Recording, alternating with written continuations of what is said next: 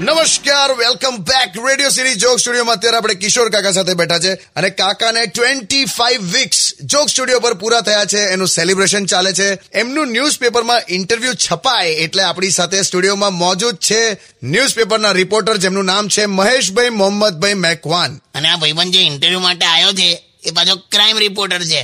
મારા સામાન્ય જવાબમાંથી ગુનો હોધી કાઢે છે યાર. તમે ખતરનાક અંડરવર્લ્ડ ડોન છોટા દંત મંજન એને કેટલા સમયથી ઓળખો છો?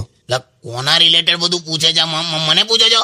ઓ સોરી આ જૂની સ્ક્રિપ્ટ હતી. સર સર સર આ કિશોર કાકા છે જોક સ્ટુડિયો પર છે આપણે. ઓ યસ તો સાદા સવાલમાં એ છે કે તમે કોમેડી કરો છો તો તમારું વાંચન તો હશે ને? ના મેં નહીં વાંચતો ભાઈ. લા વાંચો છો કોને એવું? બોલો ને હવે. ના યાર આ ગમે તે જવાબ બોલો ને તમે ગુનો શોધી કાઢે છે એમાંથી યાર. એટલે તમે કશું જ નથી વાંચતા? ના કીધું ને મેં. એટલે તમે ઇન્સ્ટ્રક્શન્સ જેમ કે દિવાલ પર થૂકવું નહીં એ નથી વાંચતા.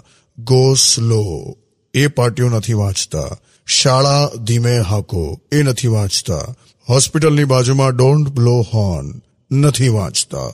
એક્સેટ્રા એક્સેટ્રા એમને છે ને. જવાબ ના આપે તો એ ગુનો સાબિત કરી નાખ્યો ને એને અને છે ને આ ભાઈ આને ટેવ પડી ગઈ છે. તને કહું આ સફરજન મારે કાનનું ખાવું છે ગજવામથી ચપ્પુ નહીં કાઢી શકતો. બાકી આપણને મર્ડરર સાબિત કરી નાખ્યા. દેખ ભાઈ તેરે કો જો કરના કર ડાલ દે મેરે કો જેલ મે બસ. કાકા બોસ કરો યાર. હું સોંગ્સ મૂકું છું સરસ સેટ થઈ જશે યાર ઇન્ટરવ્યુ શું કામ ચિંતા કરો છો? ઇન્ટરવ્યુ નું જે થાય તે થાય તું મને મૂકીને ના જઈશ યાર. આજે ઘેર પણ હું આવજે.